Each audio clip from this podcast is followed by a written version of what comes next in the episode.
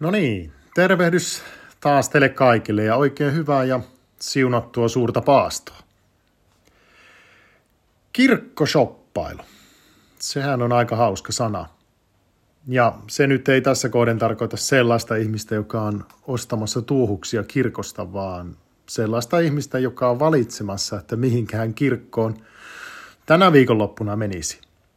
Ja nyt tässä kohden nimenomaan tarkoita ortodoksisia kirkkoja. No nyt on tietysti totta, että tällaista valinnanvaraa ei lopulta ole kuin ehkä pääkaupunkiseudulla ja sen kehyskunnissa. Jos mennään muualle Suomeen, niin seuraavaan kirkkoon voi olla matkaa satoja kilometrejä. On selvää, että välimatkat ovat sitten jo sellaisia, että ei sellaisia huvin vuoksi matkoja jonnekin kauemmas toiseen pyhäkköön tee noin vain, ellei sitten lähde todella aamulla aikaisin liikkeelle. Mutta esimerkiksi täällä Etelän keskuksessa joku voi valita, että meneekö kirkkoon Helsinkiin vai kenties Vantaan Tikkurillaan tai vaikkapa Järvenpäähän. Ja itse kun nyt toimin Järvenpäässäkin, niin olen törmännyt uusiin ihmisiin. Sellaisia ihmisiä, jotka ovat tosiaan päättäneet lähteä vaihteeksi toiseen pyhäkköön sunnuntai-liturgiaan. Ja mikä siinä? Tämähän on ihan hyvä asia. Välimatkat ovat pieniä, mutta on ihan hyvä, että käy tutustumassa johonkin toiseen paikkaan.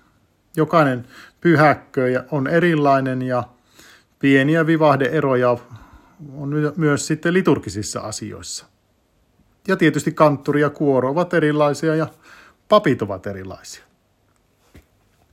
Aikoinaan kun olin tuolla Pohjois-Karjalassa, niin siellä harrastimme pappien kierrätystä. Ei nyt sillä tavoin, että vanhat papit heitettiin lehtiroskikseen, vaan sillä tavoin, että muutaman kerran vuodessa menimme johonkin maakunnan naapuriseurakuntaan toimittamaan liturgia ja tietysti sitten jostain toisesta seurakunnasta sitten tuli pappi sinne sinun omaan seurakuntaan toimittamaan liturgiaa. Ja siinä oli sitten mahdollisuus tutustua puolin ja toisin ja siinä sitten myöskin mahdollistettiin se, että ihmiset saavat välillä kuunnella sitä naapuriseurakunnan parempi lahjaista pappia.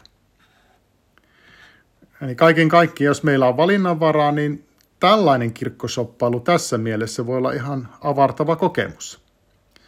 Mutta tästä on nyt sitten helppo jatkaa siihen aiheeseen, että mitä meidän suhde niin tällaiseen ortodokseen kirkkoon ei saisi olla. Eli on olemassa vääränlaista shoppailua, jolla tarkoitan sitä, että ihminen poimii ortodoksisuudesta itseään miellyttävät asiat ja jättää sitten kaiken muun pois. Eli valitaan jotain, mutta ei sitä koko pakettia.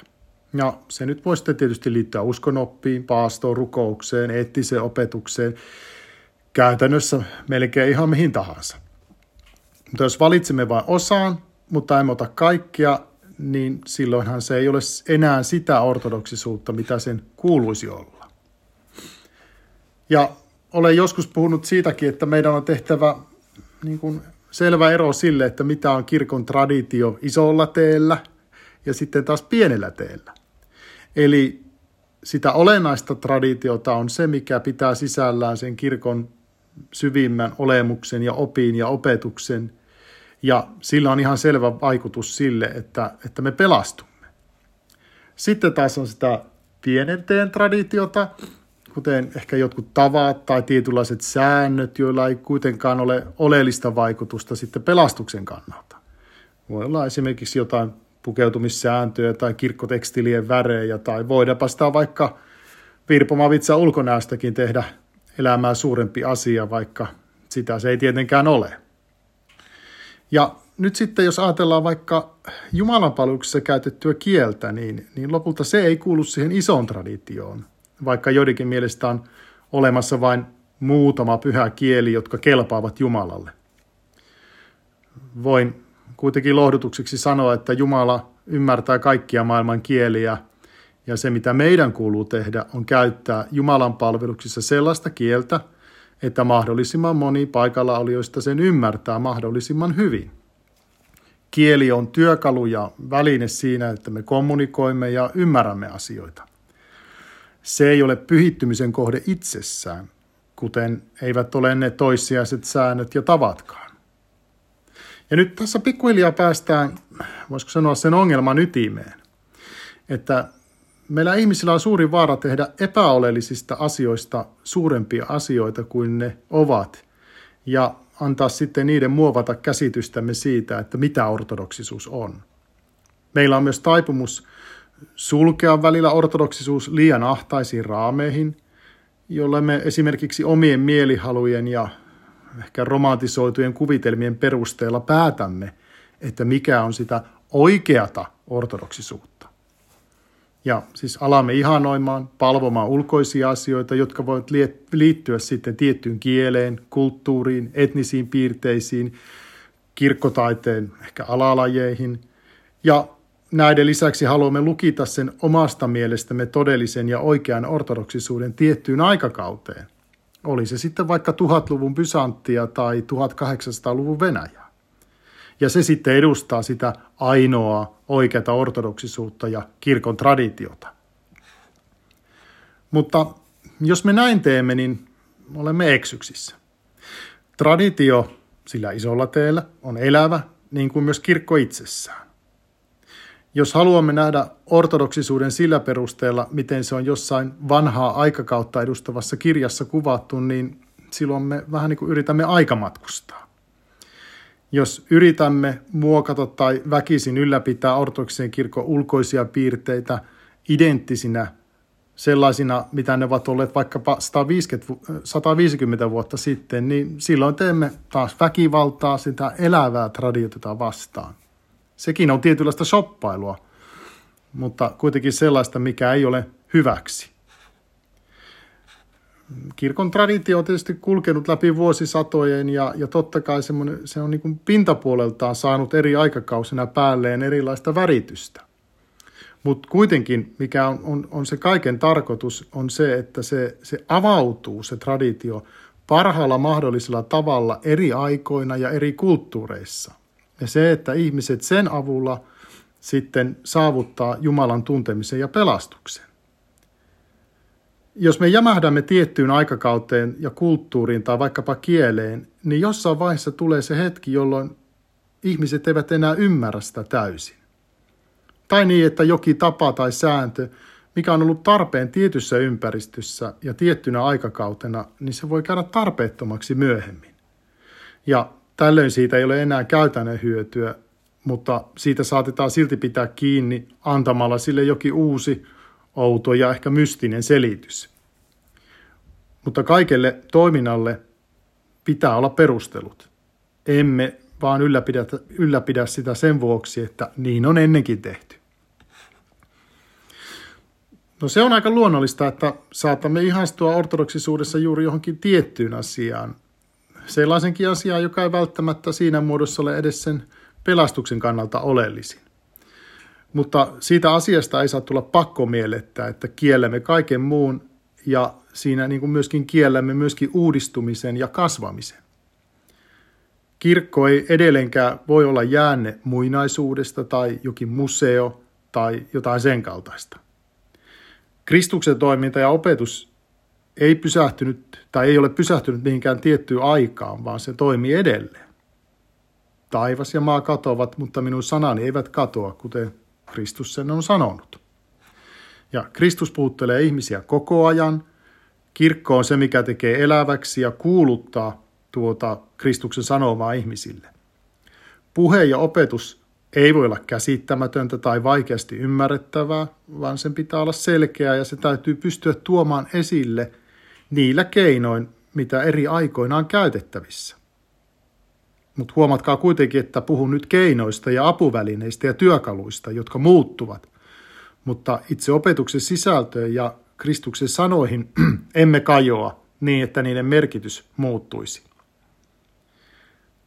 Edelleen on niin, että Kristus haluaa meidän muuttuvan ja korjaava elämän suuntaa, eikä niinpä, että me muokkaamme Kristusta, jotta voisimme tehdä tässä ajassa ja hetkessä, mitä huvittaa. Eli jos vielä palaamme tuohon aika- ja kulttuurimatkailuun, tai sanoisin kuin shoppailuun, niin se voi olla jotain vaarallista kirkon elämän ja kehityksen kannalta. Tai se muuttuu vaaralliseksi sillä hetkellä, jos emme hyväksy, että ortodoksisuus on jotain paljon enemmän kuin yhden tietyn aikakauden ilmentymä. Ja se vaatii meiltä avointa mieltä ja kykyä nähdä ne oleelliset ja tärkeät asiat. Ja onkin niin, että jotkut tärkeät asiat ovat hautautuneet aikojen saatossa ja niiden merkitys on hämärtynyt.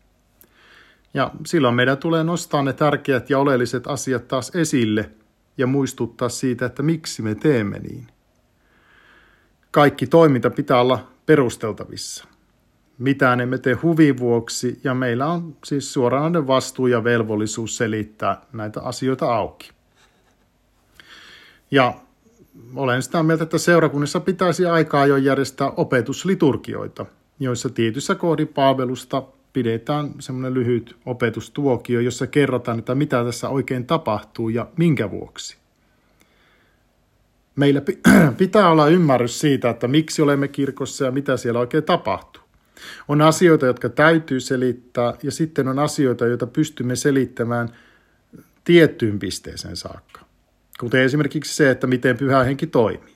Mutta emme kuitenkaan voi tyhjentävästi selittää tai sanella pyhän hengen toimintaa, koska esimerkiksi sakramenteissa kyse on mysteerioista, salaisuuksista, jossa me vastaanotamme ja vahvistamme sitä pyhän hengen toimintaa täydestä sydämestä ja täydellä ymmärryksellä. Mutta silti me emme ole se, joka, se taho, joka sanelee sitä Jumalan toimintaa. Eli mitä tässä nyt yritän sanoa on se, että emme lukitse ortodoksisuutta sellaisiin raameihin, jossa se lakkaa toimimasta sellaisena niin kuin sen kuuluisi toimia ja olla.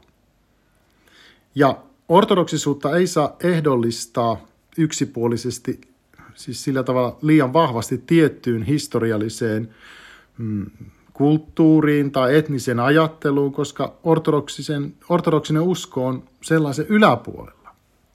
Ja kirkko on käytetty historian saatossa liian usein jopa semmoisena suurvaltapoliittisena keppihevosena, jossa usko on alisteisena täysin maallisissa ja vallanhimoisissa pyrkimyksissä. Jos ihmiset sitten alkavat ihannoimaan ortodoksisuudessa täysin varauksettomasti sellaisia kulttuurisia ja etnisiä piirteitä, niin silloin he jopa huomaamattaan edistävät aivan vääriä asioita. Mainitsin aiemmin, että jotkut haluaisivat nähdä ortodoksisuuden ulkoiset puitteet juuri sellaisena kuin ne on näyttäytynyt esimerkiksi 1800-luvun Venäjällä.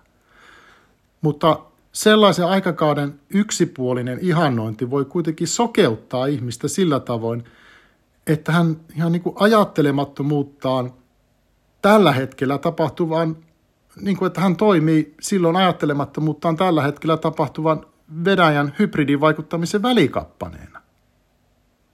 Siitäkin huolimatta tuo ihannointi liittyisikin vain historialliseen ja kirkolliseen kulttuuriin. Meillä on Suomen ortodoksissa kirkossa, voisiko sanoa, hyvin paljon liikkumavaraa siinä, että se ortodoksisuus saa olla meidän itsemme näköistä. Meidän ei tarvitse ottaa sellaista historiallista taakkaa itsellemme, jossa meidän on pakko ahtautua tiettyihin raameihin. Meillä esimerkiksi Jumalanpaluksissa käytetty kieli on tätä elävää nykykieltä, jota me juuri nyt puhumme ja ymmärrämme. Meillä on vapaus käyttää monipuolisia ja tässä ajassa olevia puhuttelukeinoja siinä, että osaamme vastata ihmisten tarpeisiin ja kohottaa heitä ylöspäin, lähemmäksi Jumalaa. Meidän ei tarvitse hirttäytyä kiinni toissijaisiin ja vanhoihin tietyn aikakauden kulttuurisiin tapoihin tai sääntöihin, jotka sitten tässä ajassa enemmän rasittavat ja painavat ihmisiä alaspäin, kun nostavat heitä ylöspäin.